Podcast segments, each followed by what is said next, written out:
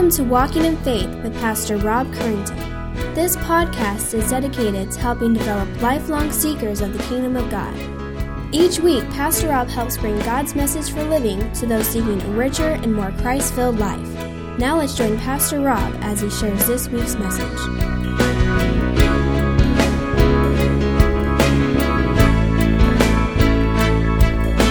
that special relationship, and he's concerned with some of the new arrivals that have entered into the church and wormed their way into areas of influence.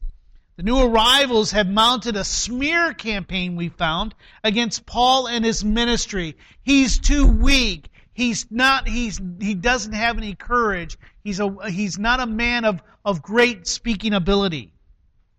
The new arrivals, as we see, have mounted that smear campaign and they're seeking to build themselves up by tearing Paul down. And we've talked, that seems to be the kind of the way of the world, is it not? And this is causing rebellion and division and factions in the church, and it's hurting the reputation of Christ in the process. And we have to realize that the way in which we present ourselves, the way in which we do church, the way in which we live together says much about Christ.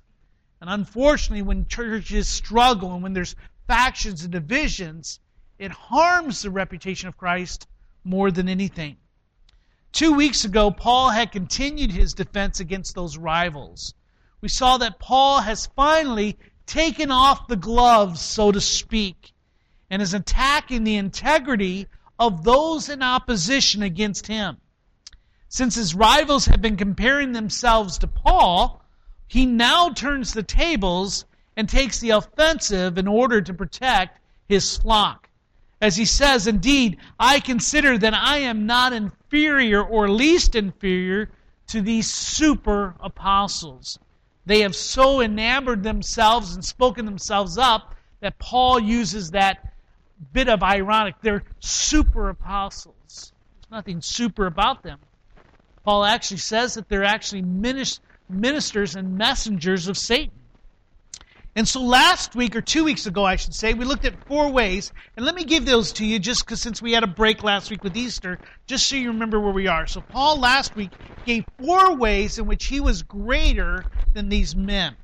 First, he said, I'm greater in knowledge. He understood doctrine. He understood the things of God. He was greater in sacrificial love and how he loved. He was greater in revealing the truth of God, whereas they were concealing and hiding it and using it for their own purposes. And the fourth one we looked at two weeks ago was that he was greater in weakness.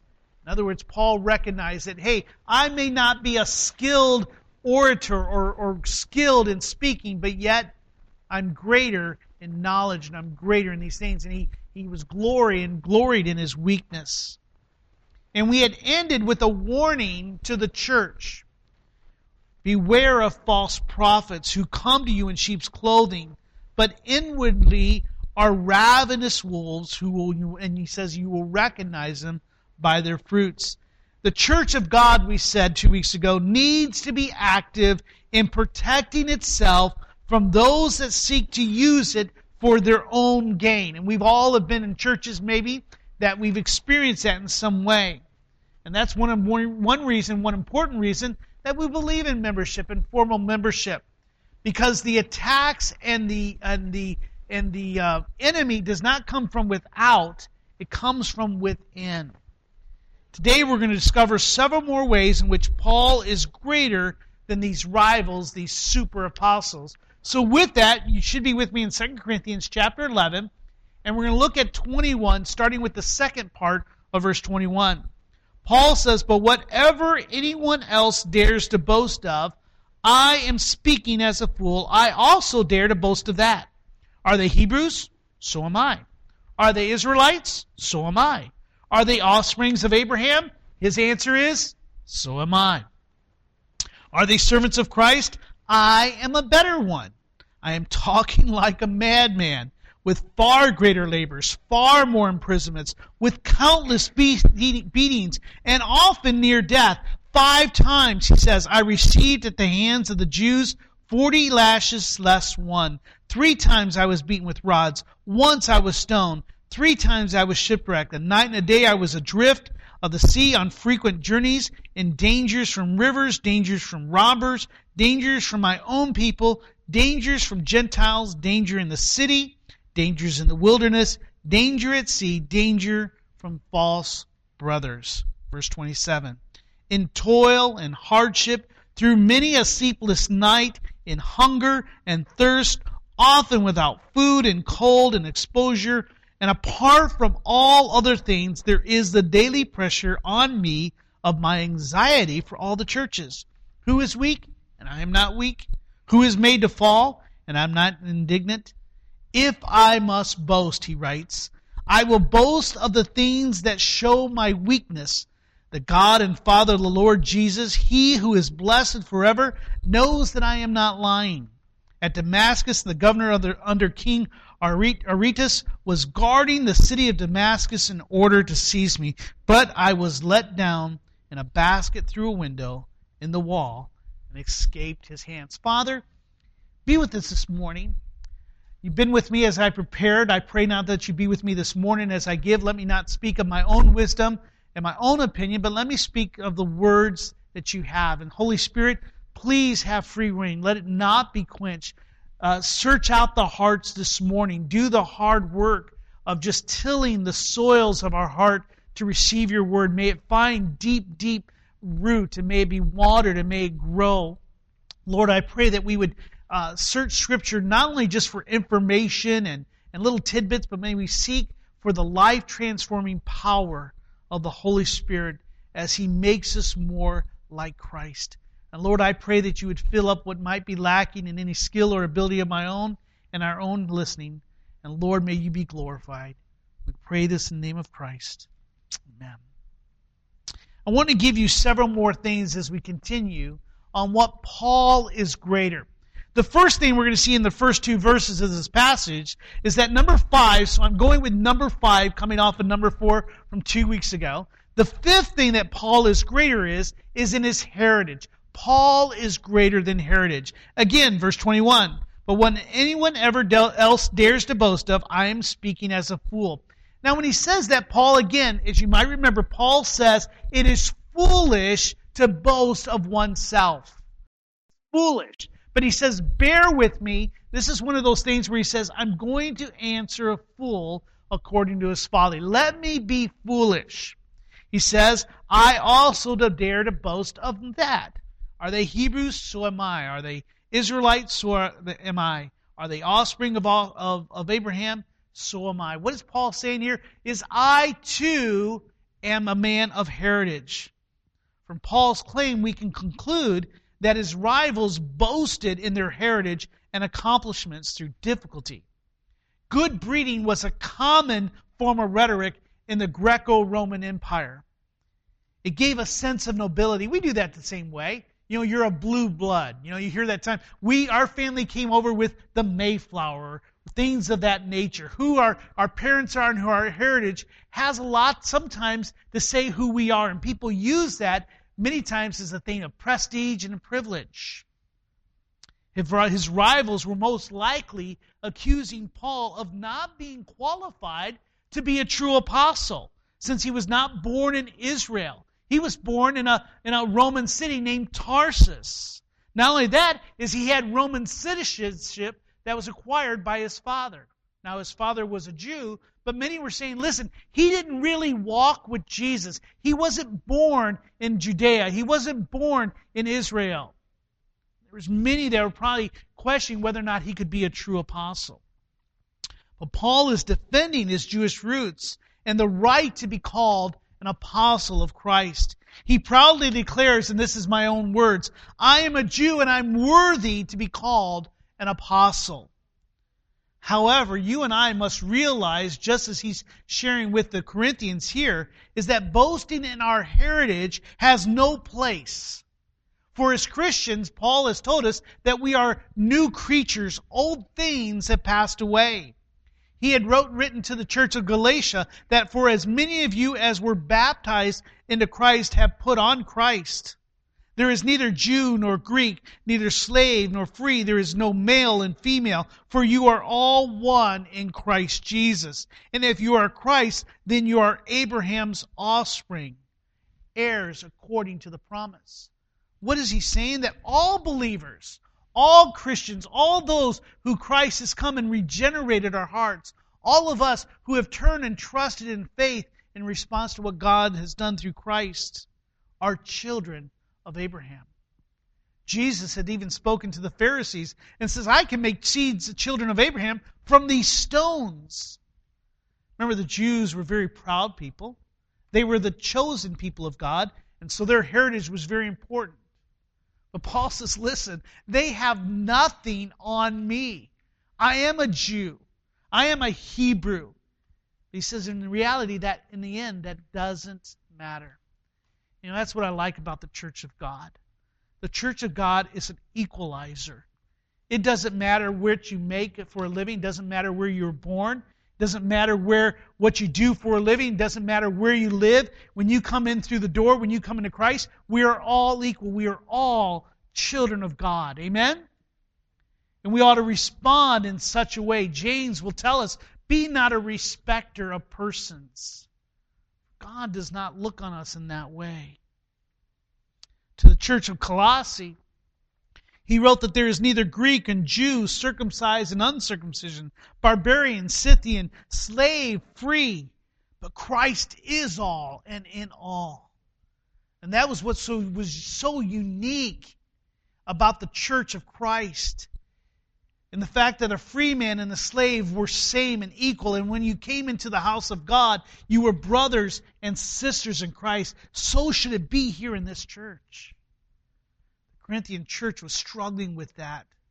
They were seeking to have privilege and seeking to have better chairs and sit better places and have better food than everyone else. There was a pecking order. Let me tell you, OVBC, we can't have that. But that's not what God has called us to.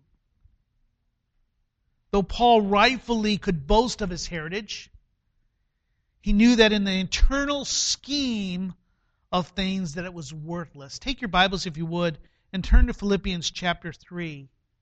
And let's look at verses 4 through 8. Paul recognized what was really important. How are you guys doing? Are you guys getting a little bit chilly? Are you getting a little bit warm? Or are you just comfortable? You're okay? All right? Everybody's okay? All right? Because believe it or not, I'm actually feeling a little bit. Yes, I am. Philippians chapter 3. So if you start getting to the point where you're getting blue, well, one thing is I know that you're awake. Uh, but if you're getting that point, just give me a thumbs up or give me a holler something of that nature, and we'll turn it down a little bit. Philippi- we're, we're in that time of season where it's difficult to get real comfortable. Philippians chapter 3, look at verses 4. Paul recognized what was really of value. For he says, If anyone thinks he has reason for confidence in the flesh, as you can see, this came up quite a bit with Paul. He says, I have more. Circumcised on the eighth day of the people of Israel, of the tribe of Benjamin, a Hebrew of the Hebrews. As to the law, I was a Pharisee as to zeal, I was a persecutor of the church. In other words, I followed God to the point of zeal. As to righteousness of the law, I was blameless. But whatever gain I had of that heritage of following the law, he says, I accounted as loss for the sake of Christ. Indeed, verse 8, I count everything as loss because of the surpassing worth of knowing Christ Jesus my Lord. For his sake I have suffered the loss of all things and count them as what? Rubbish. You may have garbage, you might have a different word, but he says it's of no value in order that I may gain Christ. Paul says, I'm greater in heritage, but in the end, it will not get me into heaven. My heritage does not bring any value, and I'm worthy to throw that away so that I may know Christ. However, the church of Corinth, that was very important to them. They were living as the Corinths do. Instead of living in Rome, they were allowing those types of things to make difference in their lives. So Paul says, I'm greater in heritage, but in the end, no value. The sixth thing that we see that Paul is greater is that he's greater in serving. Look at verse 23. In verse 23, verse uh, the first part, he says, Are they servants of Christ? What does he say? I am a better one. And I'm talking like a madman with far greater labor. Now look at verse 28. We're just going to skip there for a moment as we look at Paul as greater in serving. He says, Are they servants of Christ? I'm a better one. And apart from other things, in verse 28, he says, There is a daily pressure on me of my anxiety for all the churches. Who is weak? And I am not weak. Who is made to fall? And am I not indignant? Paul is a greater servant than these apostles, these super apostles. You see, serving is the heartbeat of a faithful minister of God. It's not about being served, it's about serving. We looked at that this morning in Sunday school. And again, let me take a commercial break. I want to encourage you uh, on Sunday mornings at 10 o'clock, we're looking at what does it mean to live as a church together. And we, today we looked at serving and giving. You see, God has called us to serve Christ, or serve, excuse me, as Christ did. As Jesus himself said, the Son of Man came not to be served, but to serve, and to give his life as a ransom for many. That was Paul's hard attitude. He did not serve in order to be uh, given praise and to be honored among others. In his first letter to the Corinthians, he had written, This is how one should regard us, speaking of Paul and his workers with him. He says, Regard us as servants of Christ and stewards of the mysteries of God. Paul says, I may be a Hebrew of the Hebrews. I may be a Pharisee. I may be a, a great man with weighty letters. I might have started all these churches, but regard me only, please, as a faithful minister of Christ. And what is it required of a, of, a, of a steward? That they be found faithful. Paul says, I'm greater in serving. Why? Because I'm a faithful servant of God. Paul had already warned his rivals were not true faithful servants of God, but really servants of Satan. We saw this two weeks ago. This should surprise no one, as many, many, many people claim to be servants of Christ. But here's a warning there's many who will serve Christ, yet will find themselves not to be reject, or not to be accepted, but rather rejected by Christ. Matthew chapter 7, verse 21. You know this portion of Scripture. Jesus says, Not everyone who says to me, Lord, Lord, will enter the kingdom of heaven, but the one who does the will of my Father who is in heaven. On that day, many will say to me, Lord, Lord, did we not prophesy in your name, and cast out demons in your name, and do many mighty works in your name? And I will declare to him, I never knew you. Depart from me, you workers of, of evil. We need to recognize that God is the one who will judge. And in this Matthew 7, it doesn't say that they were they did not cast out demons. No, they were successful in casting de- out demons. They did do mighty works, but God says, "I reject you. I never knew you. Your serving was not for me, but for yourself." True servants of Christ serve Christ and not themselves. And these super apostles of Corinth were serving themselves and selling the gospel for their own gain. In verse 28, as we look back up there, where he talks about the daily pressures of the church, he mentions the psychological pressures, the stress, the anxiety of pastoral care, a care that is similar to a parent over a child. Paul had written to the church of Galatia where he says, My little children, for whom I am again in the anguish of childbirth until Christ is formed in you. Paul might have been thousands and hundreds of thousands, or hundreds and then thousands of miles away from the church, but he was never far in his heart from them.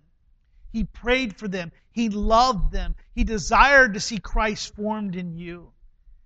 Now, let me pray with you or share with you that that's my prayer. That's the type of heart that I have for you. And that's the heart that each and every one of us should have for each other, that we would see each other become more like Christ. Fortunately, too many churches, we have individuals who are more concerned about themselves and what they can get out of churches.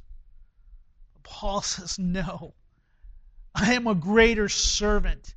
It shows in the fact that even when I'm away from you, I cannot forget you. You are always on my heart, and it causes me emotional care and desires. Not only is he concerned over the purity of the church, but he also suffers when they suffer. Remember, he had written to the church of Corinth that if one member suffers in a church, all suffer, right? we suffer together. If one member is honored, all rejoice together. That's what type of church we desire for OVBC. That's why today we remembered Lori and Janice and Delma and Raphael Sr. and Kat. Why? Because if they're suffering, we too ought to suffer. So many times we hear a prayer request, we may even write it down, but then what? We walk away from church and we forget about them until someone brings them up. But Paul says, no, a faithful servant is one who prays and cares and emphasizes with others. This too is our burden. We should suffer when others suffer, and we should rejoice when others, rejo- when others rejoice. So Paul is greater in, in his heritage. Paul is greater in serving. And number seven, Paul is greater in suffering. This is just a, a powerful portion, portion of Scripture as we look at the second part of verse 23. He says, Far more imprisonments with countless beatings, and I was often near death. Five times I received that, at the hands of the Jews the forty lashes less one.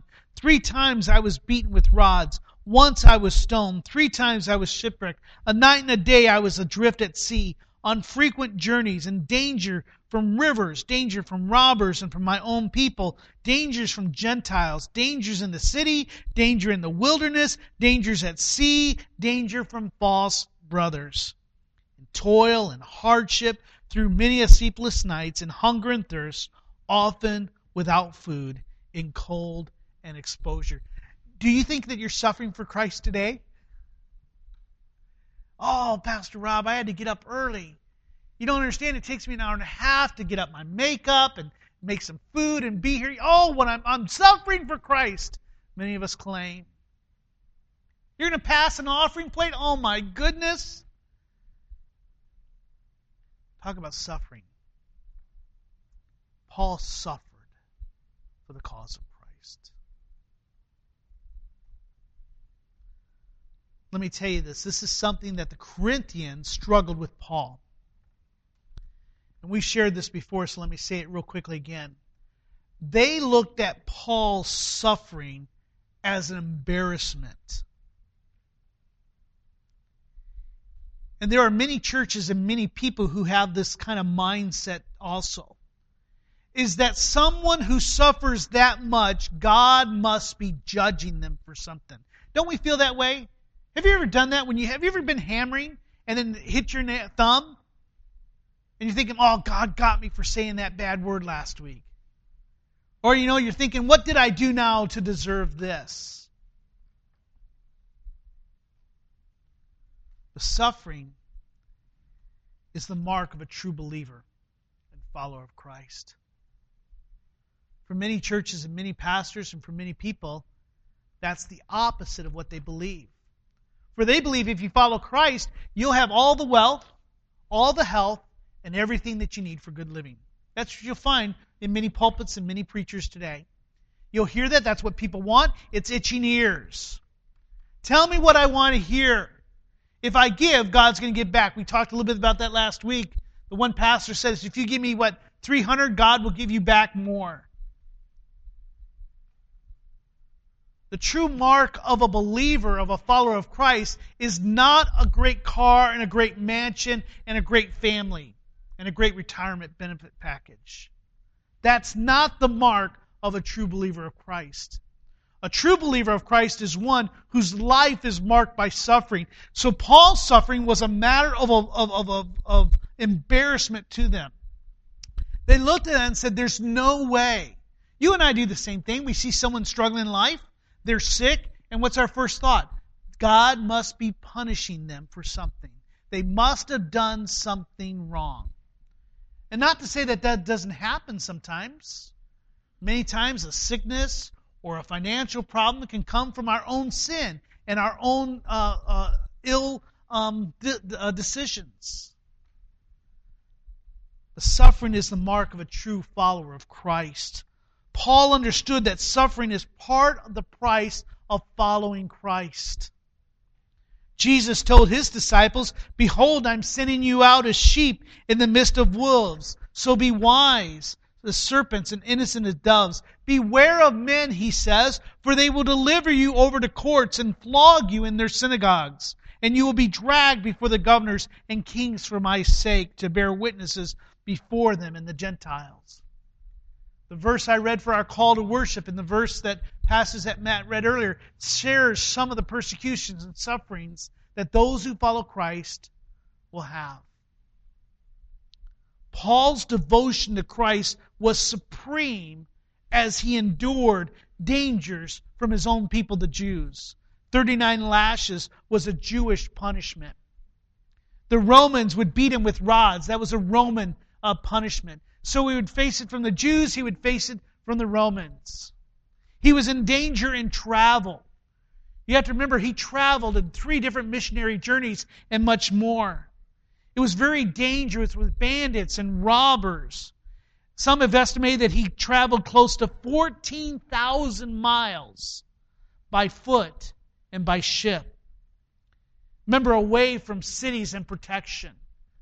Though the Romans were famous for their roads, there was no protection. There were no motels. There were nothing where you could go. If you were outside the city walls, you were on your own. He was in danger from people in the cities and outside the cities, from friends and foes alike. There was opponents that beat him and they were always looking to hurt him. Even those that were professing Christians were looking to destroy him. He was in danger from nature. He was living out many times, traveling, exposed. There were no motels and hotels to go to. If was fortunate, he might find a, a, a an off the way tent or some type, type of thing. It says he was exposed to the elements and harsh weather. And he was danger from economics or eh, from economics and the fact that he had financial hardship. He was poor. He had to work. He carried his tools with him. He had insomnia. He couldn't sleep because of all the anxiety and the cares that was upon him. Paul's life was marked by suffering. Let me share with you Paul's suffering is similar, similar excuse me, to Christ. As Jesus reflected that foxes have holes and birds of the air have nests. You know the rest of it. The Son of Man has nowhere to lay his head. If anything, Paul's lift, list of hardships proved that he was no weakling or that he lacked courage, which we had saw some time ago that they were accusing him of being a coward. Paul says, No, my list of sufferings are long. Those super apostles may say, Well, look what we're giving up. Look what we're sacrificing. He says, You know what? I'm going to be a fool. Here's what's happening to me in my life. But yet he continued day on and day on. Let me ask you, how much suffering are you willing to do for Christ? How far do you go and then you say, oh, that's it, that's too much. I can only take too much. We have to realize that the mark of a true believer is a life of suffering. Not only was he greater in suffering, but number eight, Paul was greater in humility. Paul is greater in humility. In verse 30, he says, If I must boast, I will boast of the things that show my weakness. The God and Father the Lord Jesus, who is blessed forever, knows that I am not lying. He always brings God back to be his judge and his witness. At Damascus, the governor the, under King Aretas was guarding the city of Damascus in order to seize me, but I was let down in a basket through a window in the wall and escaped his hands. Kind of an interesting story there. In verse 23, he had referred to himself as a madman. You might remember that? He says, I speak as a madman. In essence, he's saying, I'm out of my mind to be sharing all these things with you. They have no eternal value, but here it is. This is his way of telling them, do not boast. There's no value in it, there's no purpose.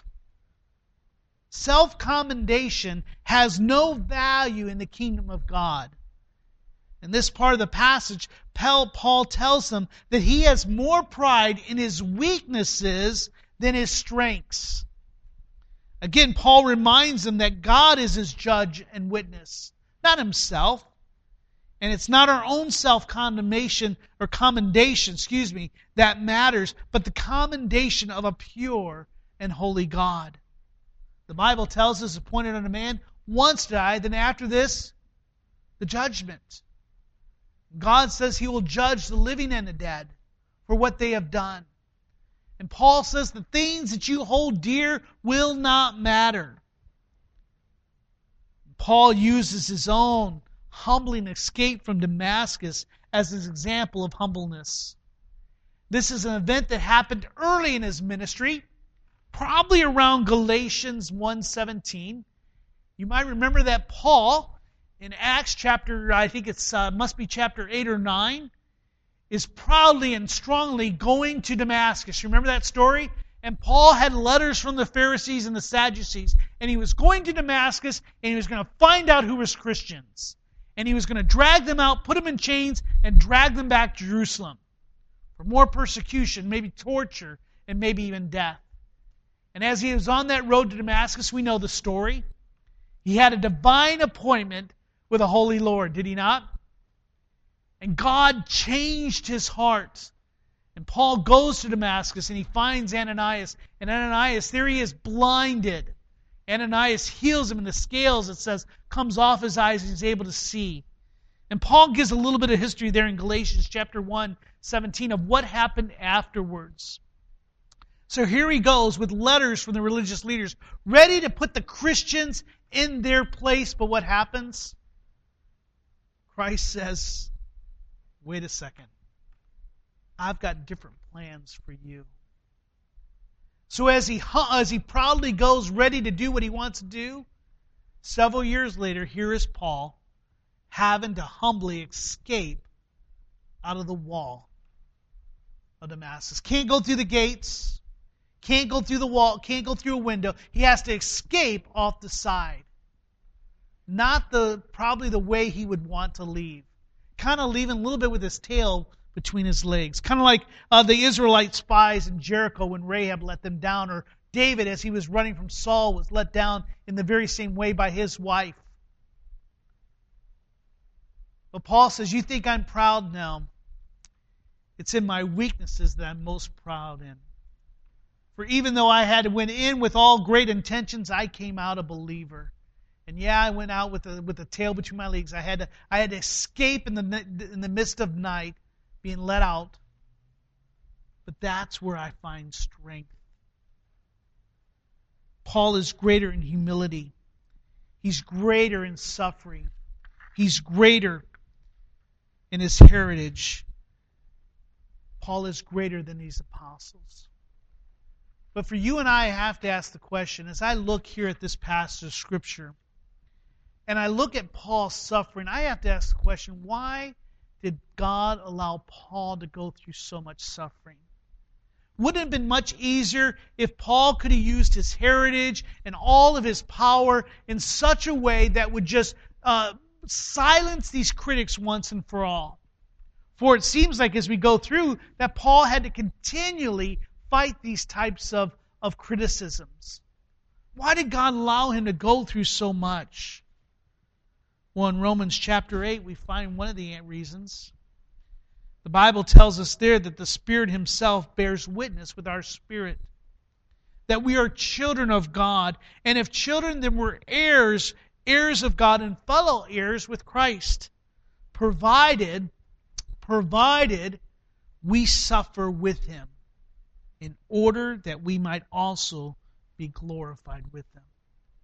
As we'll see next week, that Paul glorifies God in his weaknesses, not in his strengths. In the same way, you and I have to realize it's not in our strengths that God is glorified, but it's in our weakness. It's not how we handle the successes of life that glorifies God, though there could be that, but it's when we're in suffering that says so much more about who Christ is. We suffer for the glory of God. Take your Bible, if you would, and turn to 1 Peter chapter 1. For we suffer for, for the glory of God. We suffer to strengthen our faith and to show the genuineness of our, of our profession. We have small groups on Thursdays at 7 o'clock for, for the high school, college age group, and then also for the men and women. And I invite you to join with us. And the men, we've been studying 1 Peter.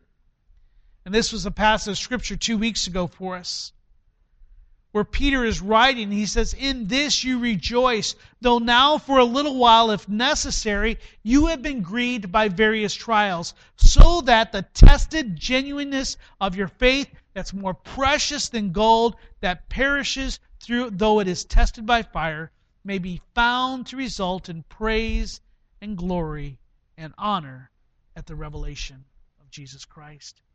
Why does Paul suffer? Why do you and I suffer? For the glory of God, for to test our strength or to strengthen our faith and to test the genuineness of our profession of faith. Many claim Lord, Lord, but when the suffering comes, you find themselves scattering from God in all sorts of different places. Turn to uh, 2 Timothy, if you would, chapter 3. And this will be the last passage I'll have you turn to. Many of us have a mistaken notion of what it means to be a follower of Christ. For many, it's, let's say, a simple prayer. For many, it's just, well, I'm just going to trust in this little thing and I'm just looking for Him to do this. And then we think our life is going to be rose colored. But in this passage in 2 Timothy chapter 3, we find the cost of following Jesus is high.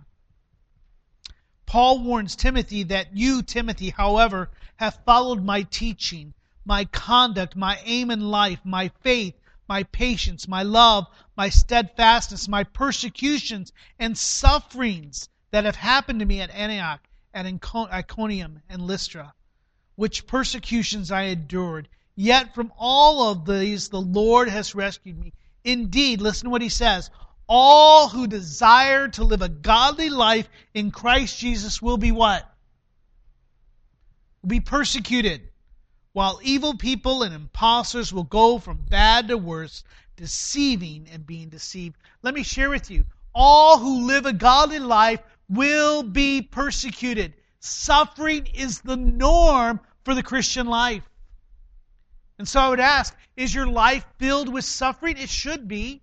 Now, the suffering may come in different ways. It doesn't mean martyrdom. It doesn't mean that we're imprisoned. It doesn't mean that our life is falling apart, but it will cost us something as we follow Him.